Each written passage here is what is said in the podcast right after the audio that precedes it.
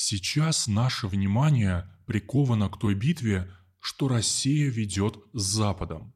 Специальная военная операция, санкции и контрсанкционная борьба, размежевание мира, атака на долларовый основной хребет занимают весь топ информповестки почти во всем мире.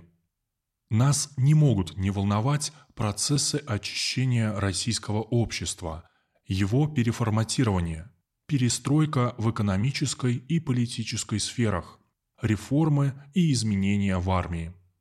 Через призму идущей войны с Западом мы смотрим на происходящее во всех уголках мира. Почти все мировые процессы напрямую или опосредованно находятся под влиянием начатого нами исторического слома.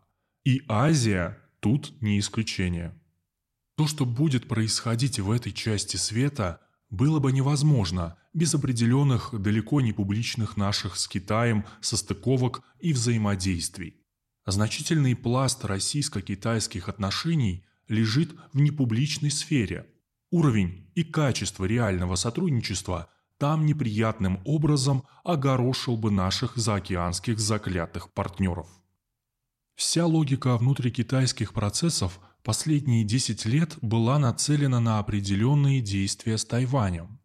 Приход Си Цзиньпина к власти с его основополагающими лозунгами великого возрождения единой китайской нации задавал для этих политических действий однозначное направление на полное воссоединение. Усиление товарища Си как лидера усиливало и его направление, расширялось поле маневра для достижения цели. Под это магистральное политическое направление, с учетом именно его специфики, создавался китайский военно-морской флот и армия. 20-й съезд КПК в ноябре этого года окончательно решит вопрос с властью. Будет ли Си Цзиньпинь занимать пост генерального секретаря партии и верховного лидера КНР? Но даже если Китай пройдет эту точку без бифуркации – то общее направление его действий и напряжение вокруг проблемы другого Китая никуда не денутся. Это хорошо заметно на фоне проводимой Россией СВО. Глобальное англосаксонское руководство в военно-политическом плане уже предприняло основательные шаги в подготовке к такому противостоянию с Поднебесной.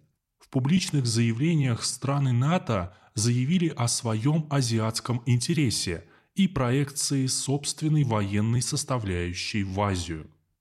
Английские элиты спроектировали и сцементировали AUKUS.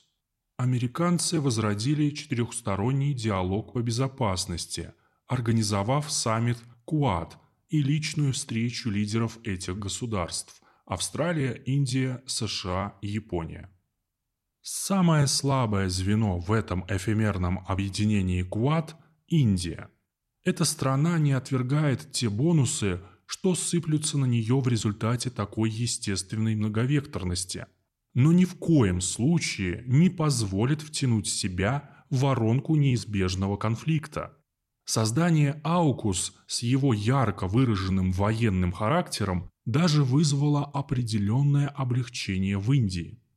Другие страны региона, такие как Индонезия, Филиппины и Вьетнам, усиленно окучиваются с обеих сторон. Мы видим тут у Поднебесной и Запада серьезное перетягивание каната. Пока явно перетянуть всех из них на свою сторону у активных на этом направлении американцев не получается. Даже наоборот. Поэтому турне американского президента было сосредоточено на самых близких союзниках – Южной Корее и Японии. По перечисленным выше китайским соседям челночную дипломатию осуществляют не такие маститые, как Байден, функционеры. Но при разгорании тайваньского конфликта для этой тройки подойдет неизбежная лавинообразная активизация всех процессов. Ввергнуты могут быть другие страны, но Корея, взявшая в последние годы курс на расширение собственной суверенизации, постарается ни в коем случае не вляпаться в эту войну. Ни Британия, ни Австралия, ни тем более США непосредственно в этот конфликт постараются не втягиваться и крайне маловероятно, что втянутся. Британцы, как всегда, ведут себя странно. Иначе как еще понимать весь сыр-бор вокруг Соломоновых островов, где Китай собрался размещать свою военно-морскую базу?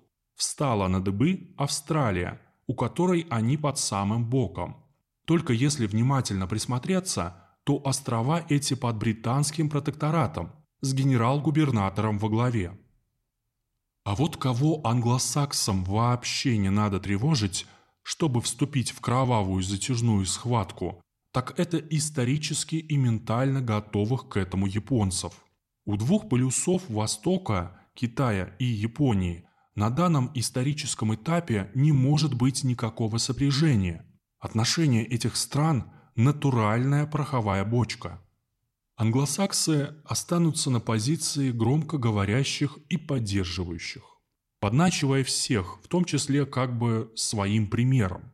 Но Япония сама готова будет лезть на рожон. Ей самой, как державе, необходимо начать решать появившиеся региональные перекосы и дисбалансы с Китаем.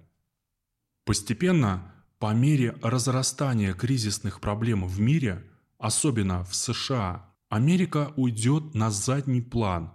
После такого самоустранения голема-здоровяка основное внимание ослабленной Британии переключится на Европейский театр военных действий, на главного векового партнера по большой игре. Азия в начавшемся конфликте будет предоставлена сама себе. Останется только опосредованная поддержка сторон. Существуют все предпосылки, что мы увидим затяжную войну Китая с Японией. Во всем мире ее станут называть «азиатской войной». Об этом есть некоторый инсайт из будущего. Только с кардинальным изменением внешних условий, мировой конъюнктуры и всего того, что мы сейчас с вами с нашей исторической точки не можем и помыслить, эти воюющие страны, пройдя свой путь, смогут остановиться.